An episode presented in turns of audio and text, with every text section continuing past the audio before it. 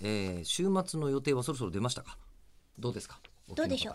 お気の方12皆月さんの7日の予定をお伺いしています、はい差し迫ってきておりますよそうなんですよそろそろ部長にねいいよ有給って言ってもらえてるんじゃないでしょうか土曜日だからな、おもともとそっかうん、だからそりゃあ の我々だって週末にイベントやりたいですよ、そっかうん、そうでしたね口を開くは12月の7日の午後1時から有楽町イマジンスタジオで今回は本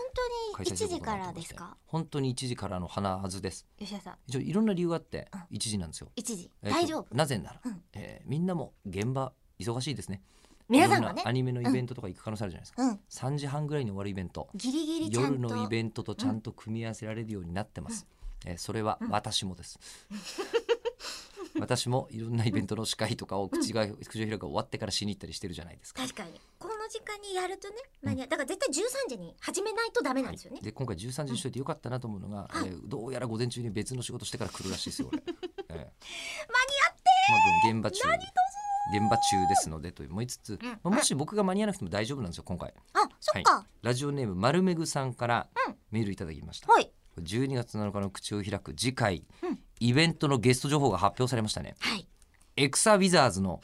石山光さん、はいはい、私は存じ上げなかったのですが AI のお仕事をされている方なんですね私の職場では現在製品検査に AI を導入しようとして四苦八苦していますおおなので AI の最前線でバリバリ働いていらっしゃる人のお話は非常に楽しみですと、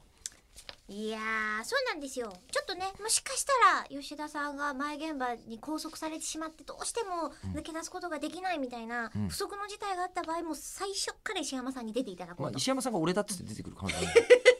嘘まあ、実際のところは中村さんがいれば大丈夫だろうっていうのもありましてでお邪魔するんですけどそれに関して言うとですよこれねあの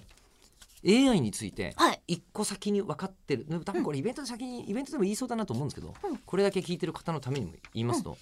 あの炊炊飯器でさはいあのこういろんな温度に応じて炊き方変えてくれるやつとかあるでしょあ室温ってことですかそう人に合わせてとうんうんか。ありますねああいうのをうん実はあれは AI かっていうふうに AI の専門家が聞かれたことがあったんですね。うん自動的に調整してくれるからそうんうんであれが例えば0度から50度までの室温の場合は、うん全部プログラムされててこういう炊き方ですよっていうふうになってたら、これはまだ AI じゃないんですって。あプログラム通りそうそにやうってるからだけうんうんど、なんかの理由で55度の部屋だった時あるじゃないですか。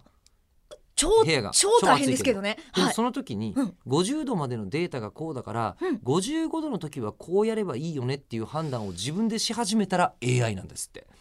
おーなるほどって思うでしょ。ねうんえってことで12月7日に